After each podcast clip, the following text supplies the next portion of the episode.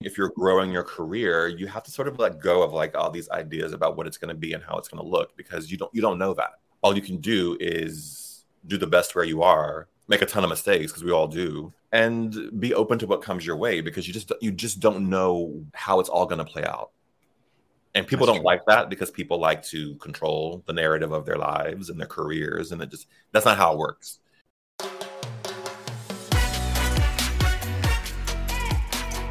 Welcome to the Hospitality Mentor Podcast. I'm your host, Steve Turk. Join me as we dive into the personal stories of some of the world's best hospitality professionals. We follow the journey of their ups, downs, and wild turns to find out what it truly takes to make it in the amazing world of hospitality.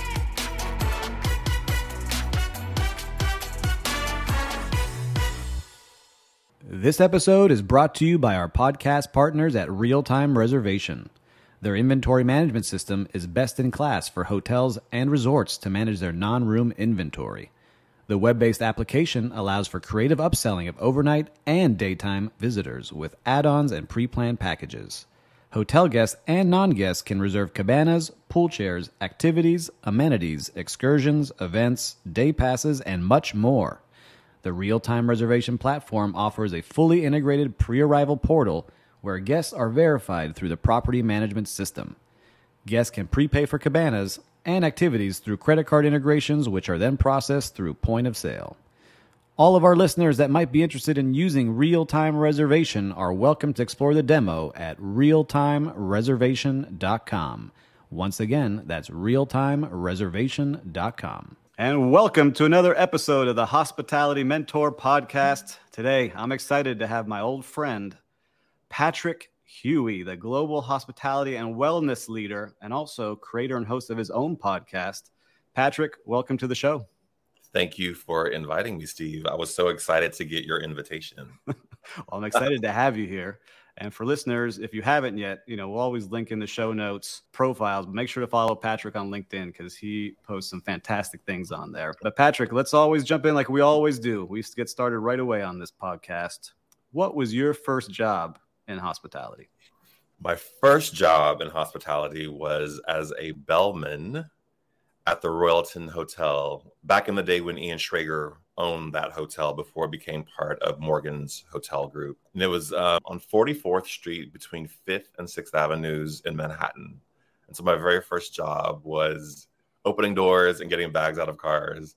And I, to this day, I say it was the best job I had. I can see with your big smile and good personality, man, the welcoming face.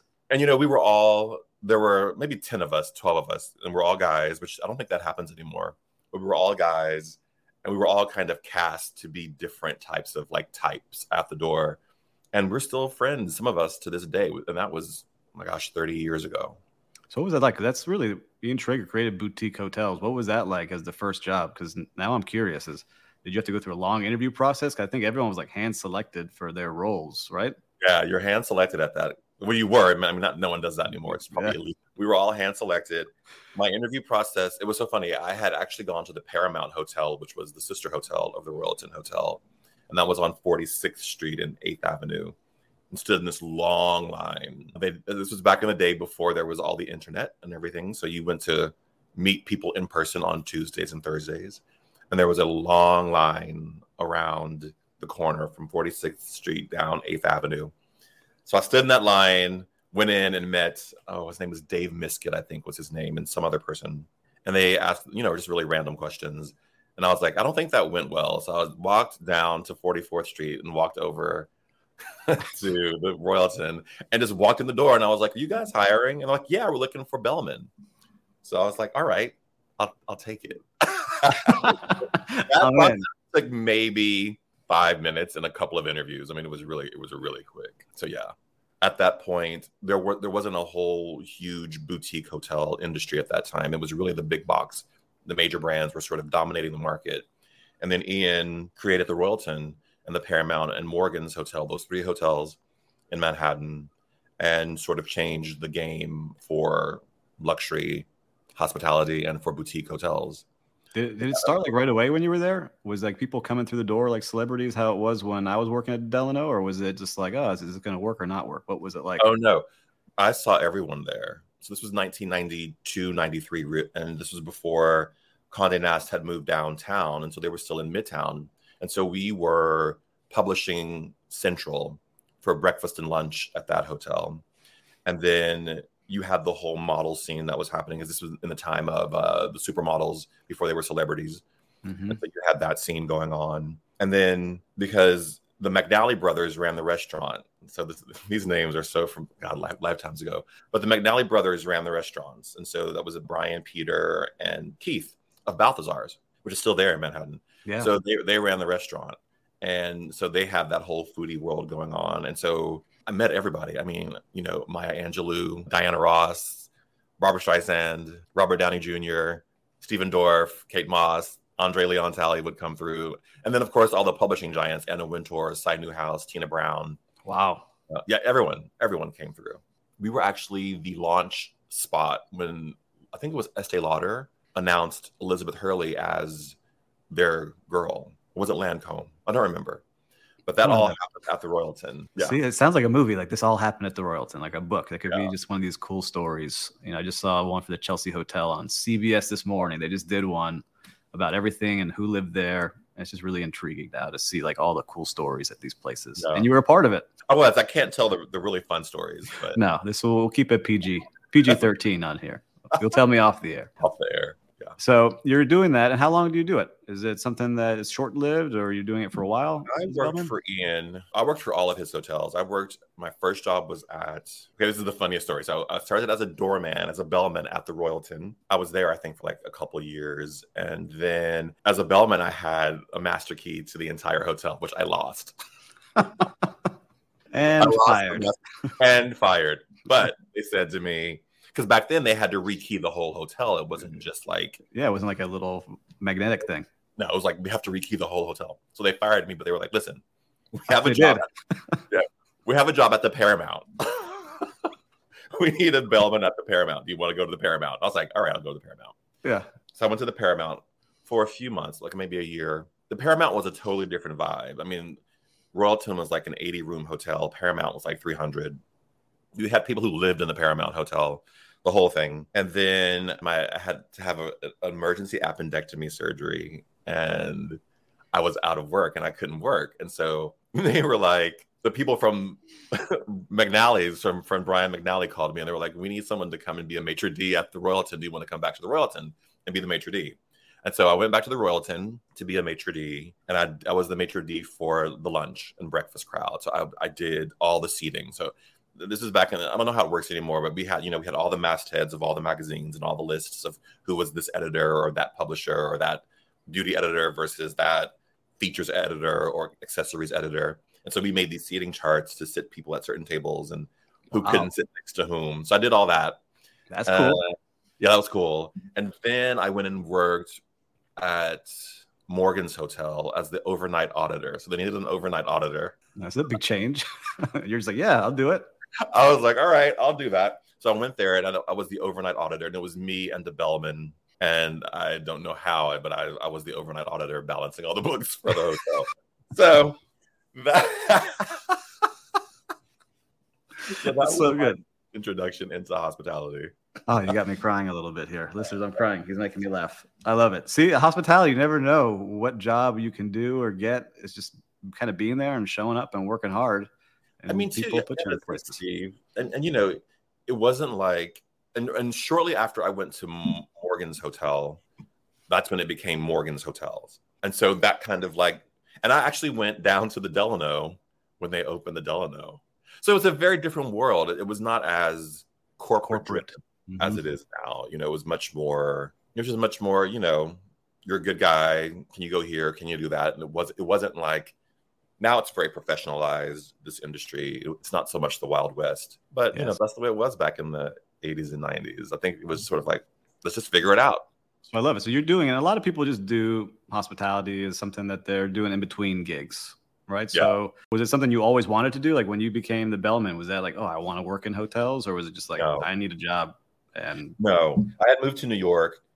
I was studying at a, a, an acting conservatory in new york called circle in the square and I needed a job just because my school, and my education was paid for, but I needed a day job. And it had never even occurred to me to apply at a hotel. I think I was working at the Gap or something. A friend of mine at school was working as a hostess at the Royalton, and she was like, "You should apply for a job at the Royalton because they need bellmen, and you'll make a lot of money in cash, and the hours are flexible, and you should do that." So I, that's why that's the only reason I ever thought to go and, and do that. I love it. It's such a cool story of how you got yeah. in. And yeah. so, as you're going through, you're with part of Morgan's Hotels. When do you start making a change out of there? Because you know, when all my research of you, I didn't know this part of the story, right? I yeah, just had you starting. Yeah, but I love it. I mean, so I left I left Morgan's to go to graduate school. So I went to graduate school, and then when I finished graduate school, I moved to California, and that's when I got a job working in a hotel in California.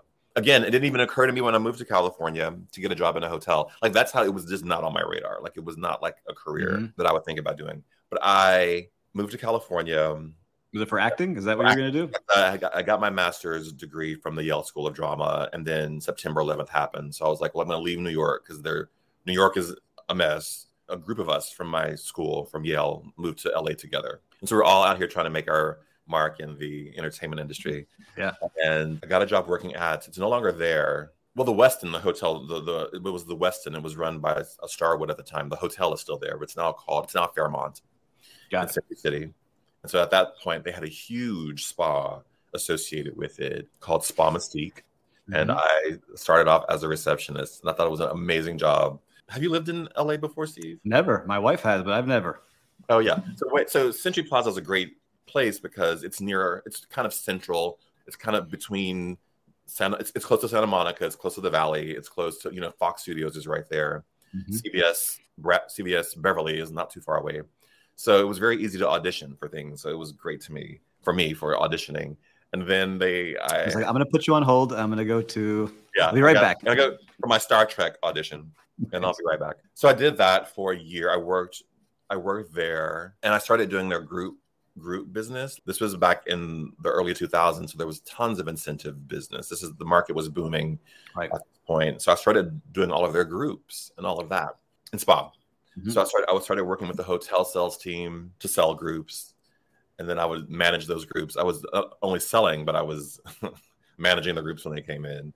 I did that for a year, about a year, and then I went to work for a company called Amadeus, which is no longer around, but it was a very sort of nice high end. This is before there were big lifestyle malls everywhere. So they were a, a very high end spa company, privately owned. I think they had about, about maybe six or seven. You know, California, everything's outside because the weather is so nice. And so this was the sort of real start of the lifestyle hotel, lifestyle mall situation where people live there, nice amenities. Anchor stores were like Nordstrom's and stuff like that. Anyway, right. So I went there and I, I ran, I was the spa general manager, I think, for their flagship location. So that was your first time as like the head GM position? Yeah, it was. What was that like? Because I always like hearing this part of the story because for a lot of people, you know, it's one thing to work in a place and mm-hmm. you know mm-hmm. be part of the team, but once you're the GM, there's a lot more pressure on you. Did you feel that at this place, or was it still like, oh yeah, I'm I'm all right? No, because I wasn't taking it seriously. Mm. So I was just like, oh, okay, I'll do this. But the, really cool thing about it though was that in the course of working here at that place that was called Amadeus, mm-hmm. the owners of the company decided they wanted to turn everything into Aveda concept spas. And so I worked with a business developer who's still a very good friend of mine for Aveda. Her name is, well, she's no longer at Aveda, but she was at that time. And we transitioned every spa in the collection to Aveda. And so I was, I somehow ended up being in charge of all of that. That's amazing. You're just like, yeah, I got it.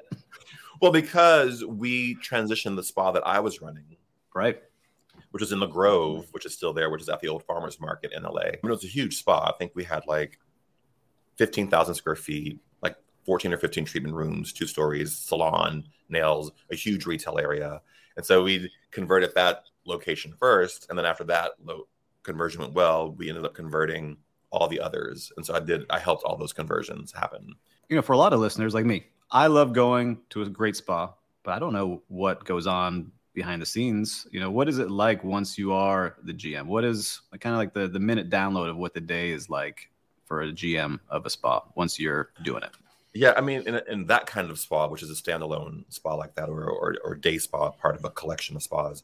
I mean, a lot of it is HR, human resources, people, culture, putting out the fires of all of that. And then you're also responsible. Obviously, it's not like a hotel when you when you're in a standalone business. It's, it's not like a hotel where there is, if spa doesn't make its budget, food and beverage will you know there you have all these different levers you can pull when you're in a privately owned business it is really about the bottom line and mm-hmm. when you're in a rental situation it's all about making enough money to cover your rent and payroll because private owners don't tend to want to deficit fund anything right. they want to make money and so that's what you you really focus on how are you going to deal with all the human resource issues that every company has and then you're really focused on driving revenue which is why we looked at Aveda at that point because Aveda had a very strong, and then spa retail is your best profit margin because there's no labor associated with it. You know, treatments are great, and that's what the, the people who come in love. But you have products, you have a person performing those treatments who makes a lot of money.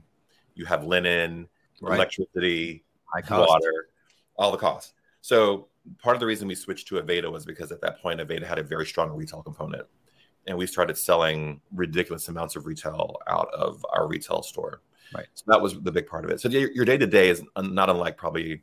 Well, I'm a GM of a hotel now, so it's it's not unlike that. It's just you're focused on spa. Anyway, so I did that, and then I went mm-hmm. to work for the corporate office there, doing all the marketing because I had a very good marketing head. Like, oh, let's try this idea, and then we would put mm-hmm. it out, do well.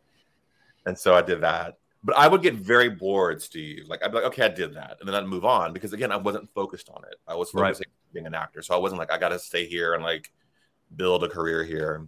But were you acting? Were you getting gigs while that oh, yeah. was going on? Oh yeah, I was. I was totally doing. It. Yeah, and then I went to work for Equinox. Yeah, so that's where my that's where my research starts with you. Like I know yeah. that you get the Equinox. To Equinox. And so tell me why you made that change. Because it sounded like you were growing with this standalone company and you helped change it to an Aveda spa. Why go to Equinox? I felt like I had done what I could do there. You know what I mean? Like I said, like I've done this. Mm-hmm. And I'm mm-hmm. not I'm not a great it's part of probably my acting background. Like actors are sort of like vagabonds. Like they're like, what's next? What's the next gig? Where do we go next? And I felt like, okay, I've done this. It's not because I wasn't growing. I was just like, I've done it. And I had felt like, okay, I'm I'm slightly bored. And what's next? And so there was an equinox. It's so the world is so funny there was an Equinox next door to one of the locations where I was working, and they were like, "Oh, they're looking for a spa manager at one of the locations," and so this is Equinox early on. This is like 2005. Yes, right? so it's not the Equinox that everyone knows now. No, there were there were that they were in a major expand expanding mode there, and so I went to the Equinox that was near this location in Pasadena, and they were like, "We're not hiring, but the the Equinox in West Hollywood is looking for somebody." And so I went there and I met the GM and the operations manager of that location in West Hollywood, and they were like, "We need somebody. Do you want the job?" And I was like, "Okay, yeah, I'll take it." yes, I went to work for Equinox, which is a cool job. Like Equinox is a really it's a tough company to work for because they are a results driven company. They're not, I don't know how they are now because I haven't worked there in years. Yeah, but, but when you were there, they were like results, results, results, results, results. And so I figured out very quickly that I was going to be hitting my budgets before the month ended because if you don't hit your budgets there, and it may be different now, the last three days of the month, you had to work basically the entire opening cycle of that club to hit your budgets. And so I was like, I'm not doing that. Mm. And so I started hitting my budgets and doing really cool marketing things with them. I opened their property in Westwood. I, I helped out with the marketing and the, the hiring of the spa director for the club in Santa Monica at that time. So at that point, it was just West Hollywood. Westwood was opening, and there was one in Santa Monica. I brought in, I worked with the, his name was Ken. Ken was the national, I forget what they called him. Basically, he was like the corporate spa director for for Equinox. Was not a spa guy at all. And so I went with him. We went to New Jersey to look at this a, a, treatment line that we brought into Equinox for all the Equinoxes. So what happens there? You're there. You're there a year and a half. Mm-hmm. And is it that kind of mentality like this is not for me? No, two results I wasn't gonna leave. or what I happens? Leave, no, I wasn't mm-hmm. going to leave Equinox. A friend of mine who had hired me for my very first spa job at Spa Mystique in Century City when I first moved to LA. That receptionist job. Mm-hmm. That receptionist job was opening the spa at the Four Seasons Westlake Village as a spa director, and she was like, "It was a, it's a huge spa, you know, it's like forty thousand square feet, 28, 29 treatment rooms. We had a staff of an opening staff of over hundred people, and so she brought me in as the assistant spa director for her to really work as the operations manager for that location." And that's when I sort of got serious, I guess you could say, about my spa career because I couldn't drive back to LA from Westlake. It's really far in a day and go back. And so I just I said, well, I said if it doesn't work out, I can always do come back to Equinox or do whatever I'm going to do. So, but I took that job, and that kind of really, I guess, shifted my career. I guess you could say if you're looking at those sort of yeah. moments. What was the difference? Because you worked standalone spa, you got to Equinox, which is a growing brand, but not what it is today then mm-hmm. Four Seasons, which everybody knows is you know the ultra luxury premium brand. Did you mm-hmm. feel that when you got there, or was it like, oh, oh yeah. it's kind of the same, or was it like, oh man, I need to, to tighten up here because it's not like Morgan's, it's not like these places I was at before. Yeah, no, you you feel the difference because you know when you're talking brands that are iconic brands like that, there is a whole you're you're you're stepping into a system, and you're stepping into a way of thinking, a way of behaving, and a way of learning. So you you feel a difference. It's not just oh I got this. And they also trained you. I was an assistant director, so all the assistant director level positions and top management positions that weren't at the director level are put through. At that point, we were put through a whole training program. So you we learned finance, we learned marketing, we learned PR, we learned food and beverage, so that you really they're basically tracking you to be a GM, no matter mm-hmm. what department you're in, because you always need GMs and so they they put you through that.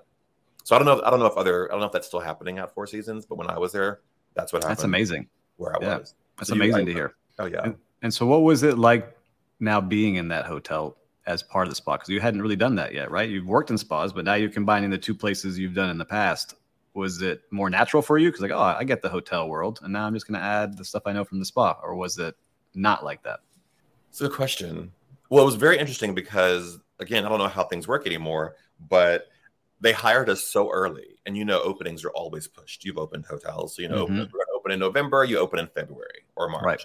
Yes. And so I remember they hired me in June of 2006 and then sent me to Hawaii for two months.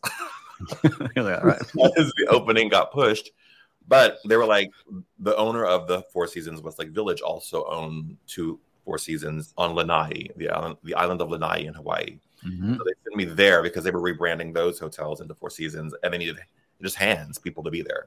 And so I went there, moved into the hotel on Manele Bay, and was there for two months working at that spa. I've so heard it's it's just kind of it's a tiny place because we had a previous guest that was the hotel manager there, David Araya, and was like, yeah, after a year, it was time to go.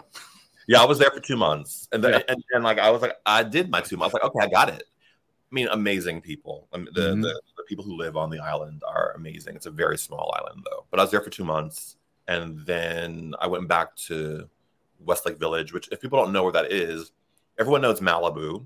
Yep. If you drive from Malibu into the interior of it's not the interior, but east of the coast, you end up in Westlake Village, and that's people. You know, Will Smith lives there. Heather Locklear lives there. It's a whole like a community outside of LA. Anyway, so I went back to Westlake and we opened that spa. So by the time I got back from Hawaii, I felt I kind of got what the the deal was with Four Seasons, and then that was all sort of reinforced by all the different training opportunities and training training classes they put us through at the property. So it wasn't that big of a change for me. Was there a lot of t- different touches? Because you know, I go to I like to call myself myself like a spa enthusiast. I like going to check out different places, and each place does things differently. Did you find there was a lot more little touches that you put in place at Four Seasons than the other places? Because I think that makes a big difference in a lot of the experiences people have. Yeah, well, I think you know the Four Seasons was the first time that I worked at a place that was was interested in Forbes ratings, and so you know when you're talking about Forbes, you have to hit all those back then you know the terminology has shifted but it was all about you know elements of luxury and all these touches that were sort of not directly related to the the service but was definitely driving what the experience looked like mm-hmm. and i know you're going to ask me what they were and i don't remember at this point uh, I can I, I, can say, but you know what they are. It's like are there flowers in places? In this spa, because it was really a project that was about longevity and extending life for people. What was put into this property, the art was just unbelievable. The flower budgets were insane. That's what I um, always that's what I always smile at when it's like hundreds of thousands of dollars in flower budget for a property. Yeah, but have to have fresh flowers. So you decide, look, you're making this a career and you're doing well at the Four Seasons, and this is kind of where our story intersects. Then you end up coming to Miami. Yeah, and I want you to tell that story because I don't know how you ended up here at the Viceroy Hotel. Yeah, how does that happen? Because that's a different world. Maybe you could be on Univision and Telemundo, but acting is no more. How does that happen? So I had gone to Las Vegas as the spa director of that property, which was the hardest job I've ever had. The For where? At Four Seasons? In Las Vegas, yeah. Okay. Because Vegas is a tough market, and you know it's a tough market, and I had walked into a really difficult situation there. Looking back on that, I would not have hired me for that job. It was not a, a job for a first-time spa director in that capacity, but I did it. I learned a lot, and then I left the Four Seasons in Vegas and came back to Equinox because they had opened. This life is so strange. They had mm-hmm. opened my first job in spa at Spa Mystique had now been t- turned into a, a new kind of model for fitness that Equinox was building. So they they brought me in as a spa director for there. Wow. So, yeah, I mean it's, it's like the awesome. the sort of strange intersections that happen are so bizarre. But anyway, I had gone back to Equinox to mm-hmm. open the, and run that spa, and my friend, her name is Liz. It was Liz Ratcliffe at the time. She and I had met at my very first job at Spa Mystique, and she was the corporate spa director at this point for Viceroy. And she had said to me, I think you should come to Miami and be the spa director for this spa. Prior to her saying this to me when I was in Vegas at the Four Seasons, a mutual friend of ours had said, You know, they're opening this amazing spa in Miami that's going to be this huge spa. Philippe Starck is designing it. And I knew Philippe from my Ian Schrager days. That's right. Right. So, I mean, I didn't know him, but I knew his work. Yes. And they were like, they need somebody who can run that spa, Patrick, and you're the best person who can run that spa. And they're going to have these huge 1950s like images up the whole thing. And I was like, I, I didn't even pay attention to it.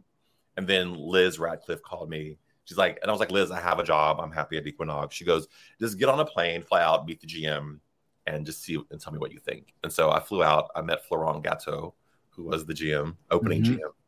And yeah, I took the job. took the job. And so for listeners, you know, I want you just to it's now the W Brickell, but just go on Instagram and take a look because it hasn't changed much. The design from Philippe Starck is one of the most amazing I've seen anywhere. Is that safe to say, Patrick? You've been in so many oh, spas. Yeah.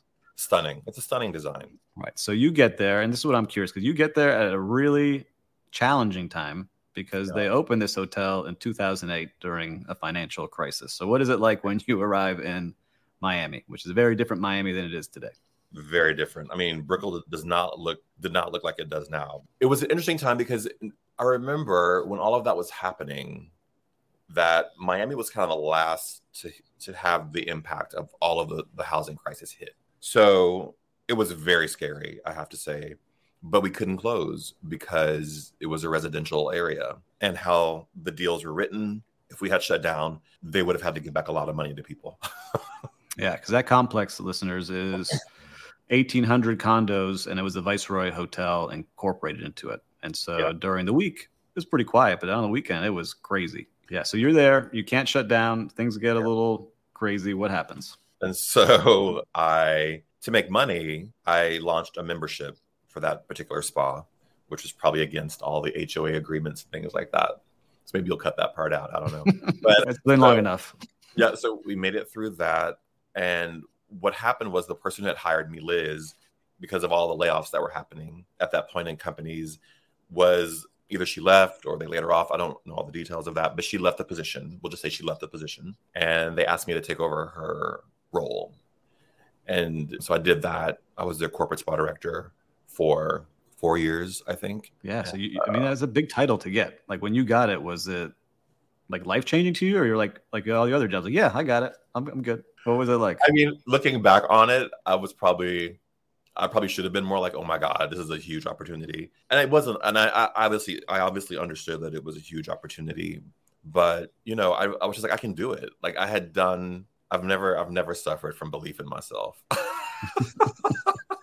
so it's like I got it. I remember sitting in meetings. At that point, we were opening the Viceroy Anguilla, and I had never seen a floor plan, so I didn't even know what I was looking at.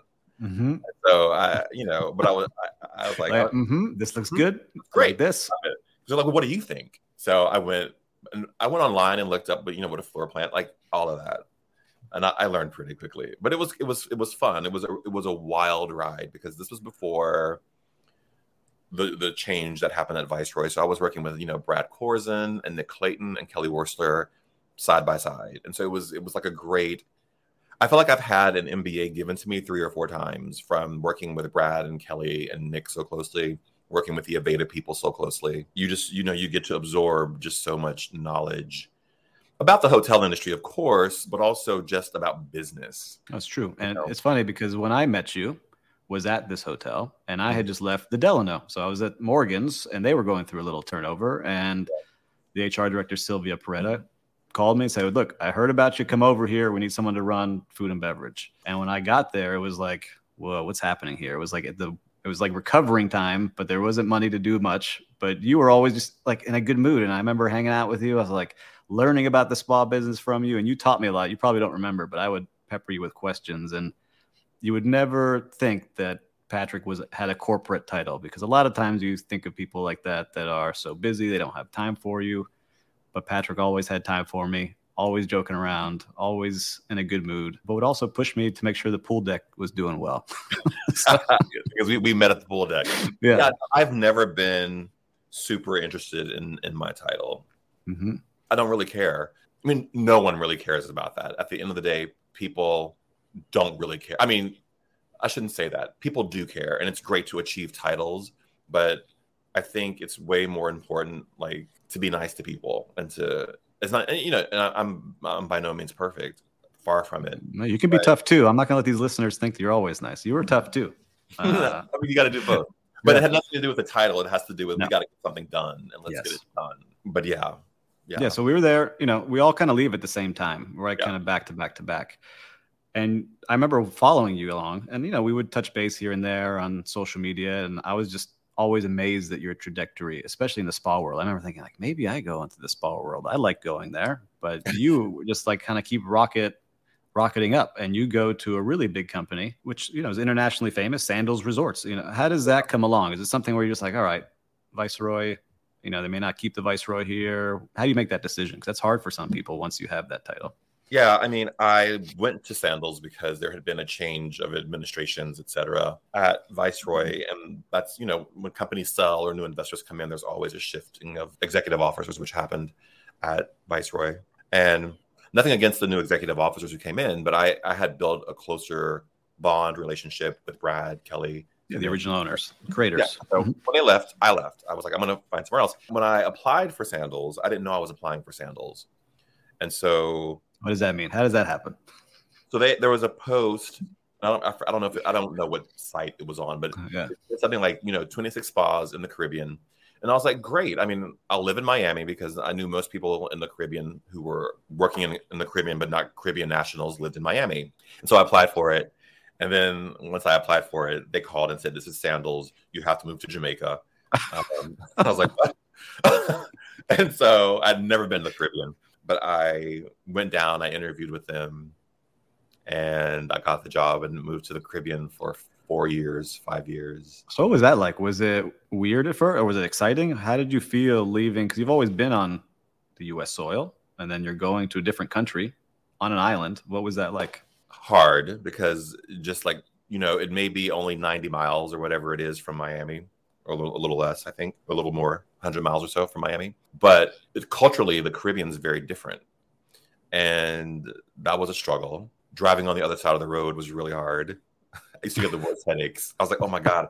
Because, you know, we're taught left, right, left, and there it's right, left. I mean, everything is backwards to you. So you're like mm-hmm. constantly having to relearn. So the, I'd, I'd say the first few months were kind of rough just because it was a cultural immersion in a different culture. But I really liked working for Sandals because they're a machine and I had not worked in a machine before. Like that had a very strong brand ethos because they were about luxury hospitality in the Caribbean, all inclusive stays.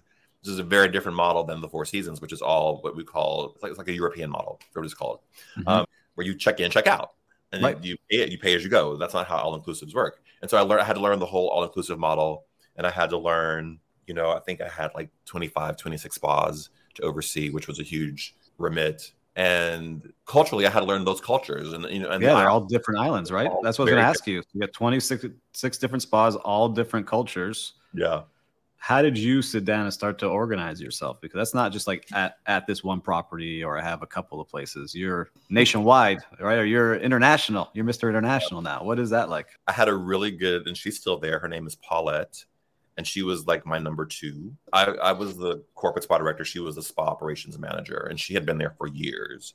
And so she, so when when you're in a situation like that, you have to rely on the people who have been there and know where all the landmines are, know where all of the mistakes have been made, and you have to really trust their trust their guidance. So I did that. She helped really smooth the path for me so that I wouldn't make unnecessary mistakes. You all, of course, make mistakes, but those that you can avoid, from someone else's advice, you want to take that. And then I just got there and did my thing. And, you know, at this point in my career, I had been doing it for like 13 years or so. I knew the business of spa by that point, and I knew how to go in and make the changes that needed to be made in order to make that business more successful. And so at that point, it wasn't the the change wasn't hard for me to come up with. It was getting people to buy into it, right? Mm-hmm. That's always the hard part.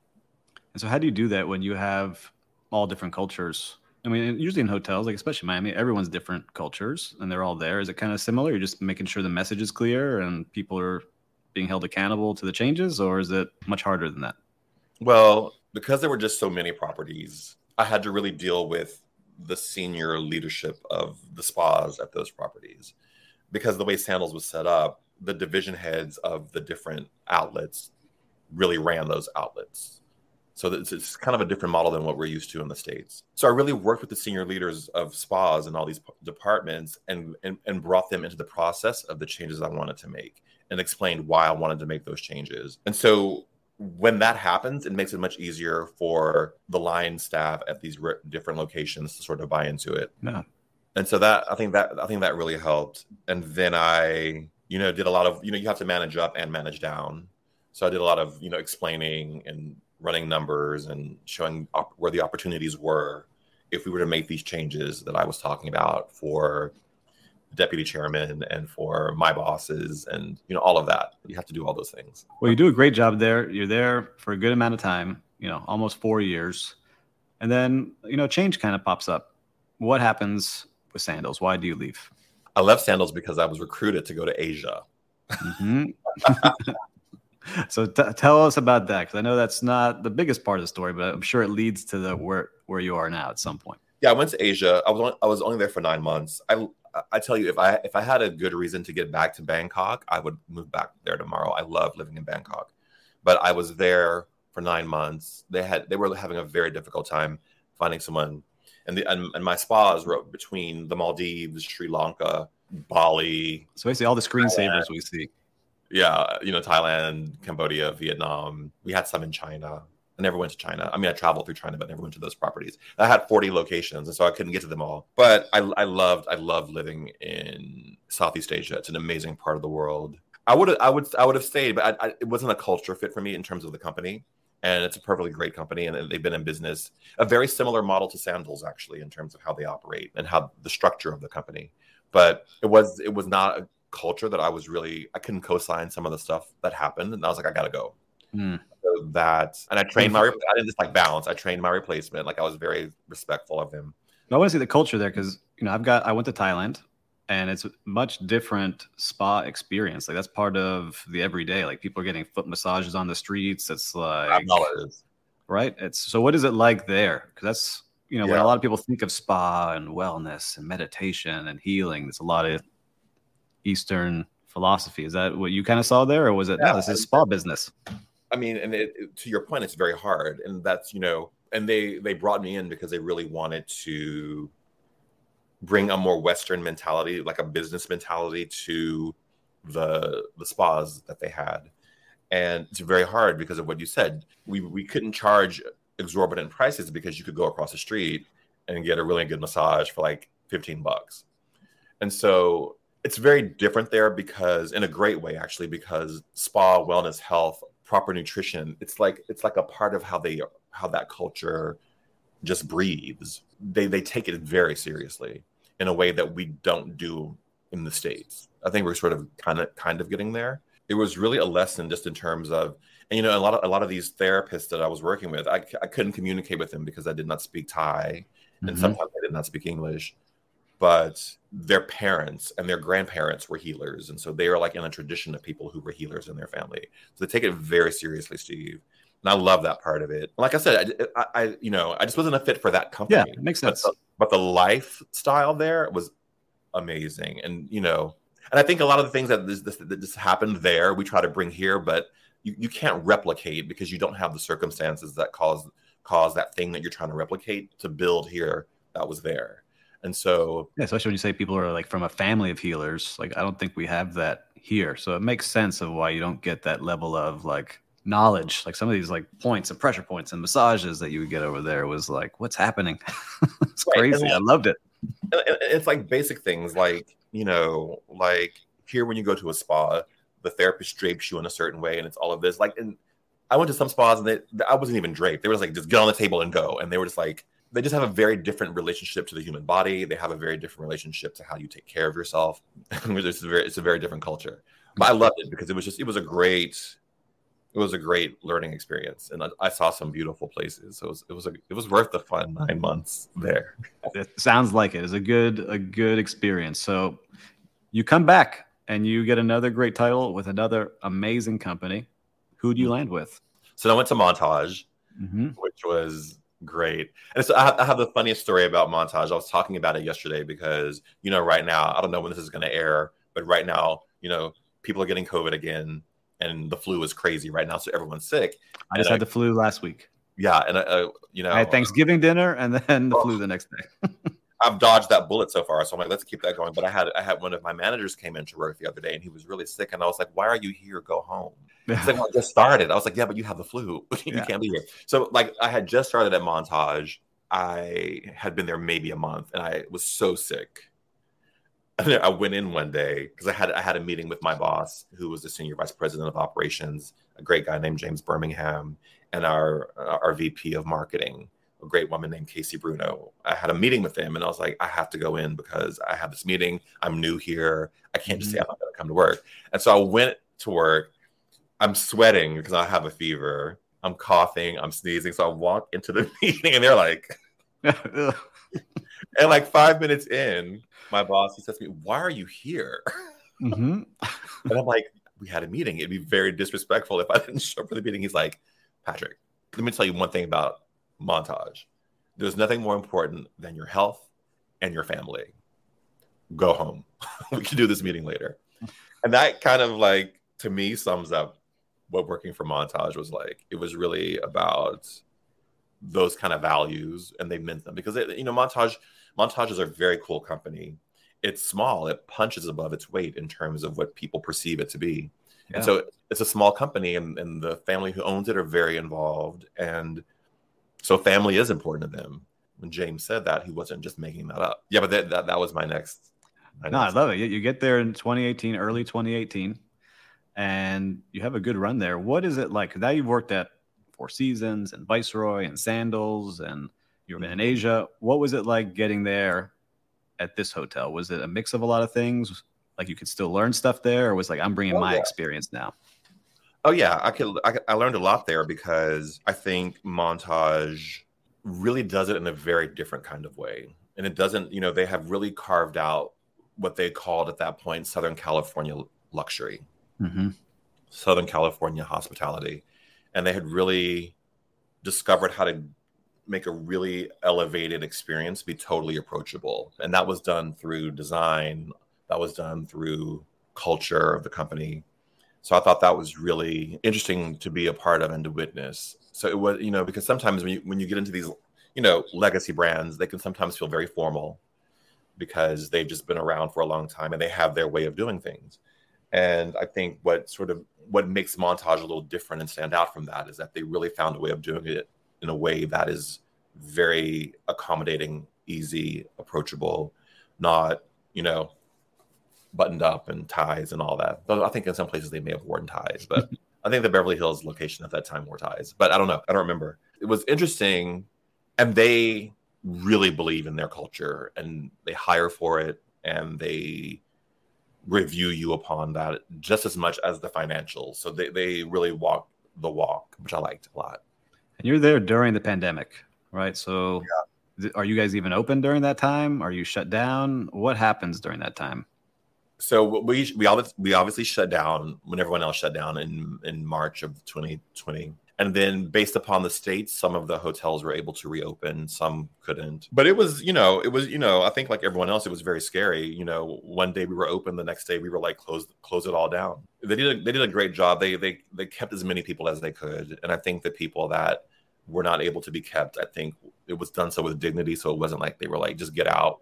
Right. Which I think was the mistake some companies may have made that they didn't handle that transition very well. I know there was a lot of thought and care given to making sure that the employees across the company were well taken care of just in terms of there was communication there was regular communication there were family meals at hotels for people. So that was kind of how we got through covid. But you know i'll say we shut down the hotels. And, and you have to remember at that time we just didn't know. We didn't know. And we were like well can we keep things open can't we keep things open and then especially spas Right. And then the state, what happened, I'll, I'll, never forget. I was driving to our Beverly Hills location at that point, and I was on a call in my car driving to Beverly Hills. And one of my one of my directors at one of the other properties messaged me and said the state of California has just said that massage therapists cannot perform massage. And so I text my boss, the guy who was like, go home. yeah. I was like, hey, James, state of California just said that we can't do massage in California. He's like, shut them down. I was like, California. He's like, no, all of them. so I turn my car back around. I, I go home and I start calling all the hotels. I'm like, here's the plan. Start unplugging everything. Get, you know, we just started shutting everything down. But as we were doing that, we were also like, how do we how do we reopen? right. so we were sort of talking out of both sides of our brain, the shutdown brain, and then the what do we do to, to reopen these spas? And so that's how we sort of approached it. Like we knew we had to close them, but we weren't like forever. Right. Forever. How do we get there? We always kind of had that in mind. I mean, the date to reopen kind of kept getting Moved, pushed yes. out, but we didn't ever doubt that we were going to reopen. We focused on that a lot. So the, you're at a great company. Mm-hmm. Sounds like you really enjoyed your time. You can tell when people enjoy their time there. Yeah, um, it was um, fun. It was fun at Montage. Yeah. So what happens? Does your next company come looking for you? because you seem like you get recruited a lot. I got recruited. Mm-hmm. I went to Boston mm-hmm. to work for a private social club as their executive director. It's called the Quin House. Oh my God, this club, beautiful club, amazing owners, the Edgerleys, Paul and Sandy Edgerley. I went to Boston. I hated the weather in Boston. I was like, I can't live like this. Can't do the snow. Like the snow was intense, and they were like, "Oh, this is a mild snow year, Steve." Like, what? And I was like, "Mild." got 30 inches of snow, like literally 30 inches of snow. So I was like, I can't do this. So I got I got recruited again, but to where I am now, which is in Palm Springs at a resort, a little beautiful resort. So set the scene for us. Where are you now? Give us the name. Tell us where you are. So I'm at this place called We Care Spa, which is a 28 room resort, 28 guest room suites for the most part. We have about a 34, 35 room spa. We sit on 10 acres wow. in Desert Hot Springs. And it's really, I would say, the next iteration of what spa broadly in the US will be. So we we obviously have massages and body treatments and all of that kind of stuff that people know, but we're also focused on nutrition. We fast. So people come there for two days, I'm sorry, two nights, five nights, seven nights, 12 nights, 14 nights, and they're fasting the entire time. And so we're helping them do a literal nutrition reset and then most people are coming also because there's been a death in the family, or they are trying to reset their their mind processes for the next step in their lives. So they're coming for that. So we're doing fasting. They're not not eating. There we have shakes and soups and teas and supplements and all of that that they do. And then we also do colonics to clean out the intestines and to clean out the, the colon of people. So it's a really interesting resort. It's a whole lifestyle it's a lifestyle. It's a it's a total lifestyle. And I have to tell you, I wasn't very familiar with any of this kind of stuff until I went to work for them. Mm-hmm. And it's real for people and they come the the repeat guest ratio there is incredibly high the occupancy levels are quite high consistently because people have found that it is a like you said a lifestyle a way of life for them. They see real results coming through. And i sit with people all the time you know guests will come in and they'll say you know this place changed my life. And they, they mean it when they say it but it's, it's a beautiful property. It's small. We're 10 acres. We're not like you know sitting on 40 that's acres. pretty big with just 28 rooms. And so yeah. this is something new too. You've never been a gm of a property. And so no, what is that like for you i spend a lot of time looking at mm-hmm. backup house facilities to make sure that we can operate. It's good, you know. It's it's not, and I, I think I mean you know this coming from the food and beverage world within your subject matter expertise, you have to hold so many different pieces yes. of information, knowledge. You have to understand food and beverage is not just about what's on the plate and what's what you're drinking at the bar. You know, it's staffing, it's equipment, yeah. It's major financial budgets.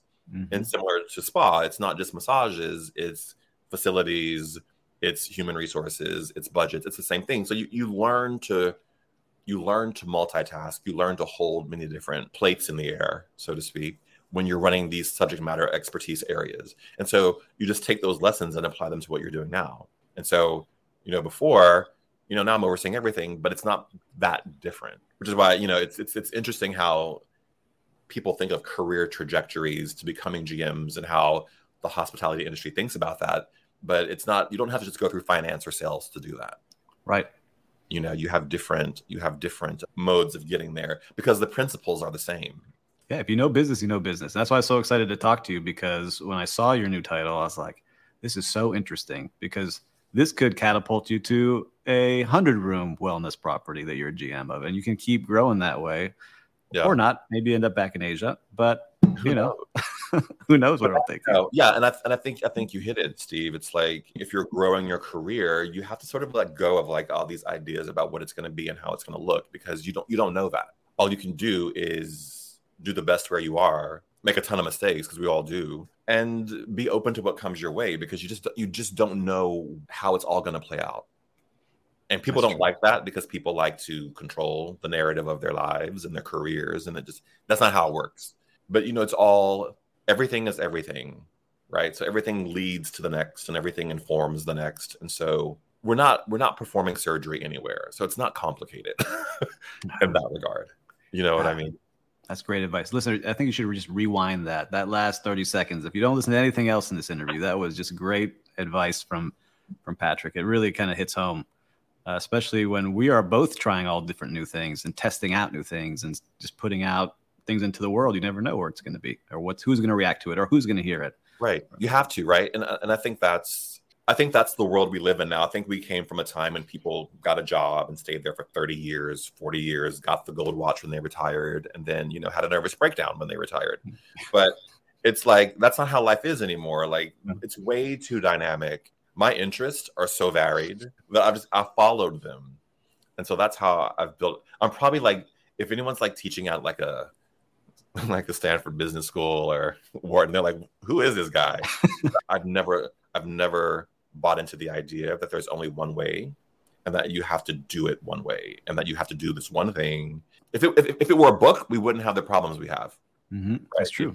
But one thing about you is that you've always worked hard, and I always believe that the hard work takes care of you. You put in the hard work, the work will take care of you, no matter yeah. what company you're with, and you make good connections with people. But look, we've gone longer than expected just because your story was so much fun to listen to. But I got one more question for you before okay. I let you get back to running this fantastic wellness resort you're at. It's beautiful. So, Patrick, you've been really around the world. You've ran companies in different countries. You've been an actor. You've done countless things. But if you had young Patrick starting on your team today.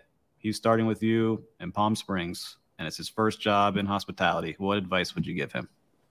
With today's world, show up. Show up. Show up. And you said it a minute. You said it a minute ago. It's it's you got to put in the work. And lots of times people want the rewards and the privileges without the sweat equity, and it's like that's not how it works. You got to show up. You got to put in the work and then when the opportunity opportunity comes, it may not look like you think it's going to look, but take it. And, and you make mistakes. And, and if you get there, make a different choice. Like nothing is written in stone until you draw your last breath. God, well, I love that piece of advice. I think that's a good place to end this interview on our our last breath of the of this podcast. Patrick, I appreciate you joining me today. You've shared so much knowledge. It was great to see you again. Thank you very much. Thanks, Steve. You're great, man. I'm happy to see you. This podcast is brought to you by Biscayne Coffee. Biscayne Coffee was founded with a giving spirit and a big idea to enjoy delicious coffee roasted in Miami while helping save Biscayne Bay and the animals that live there. As a former food and beverage director, I can assure you these are some of the best quality beans on the planet. 10% of every coffee sold is donated to nonprofits to help preserve Biscayne Bay for all to enjoy. Visit BiscayneCoffee.com today and use promo code MENTOR at checkout to save 10% on your first order. Drink good coffee and create a good outcome.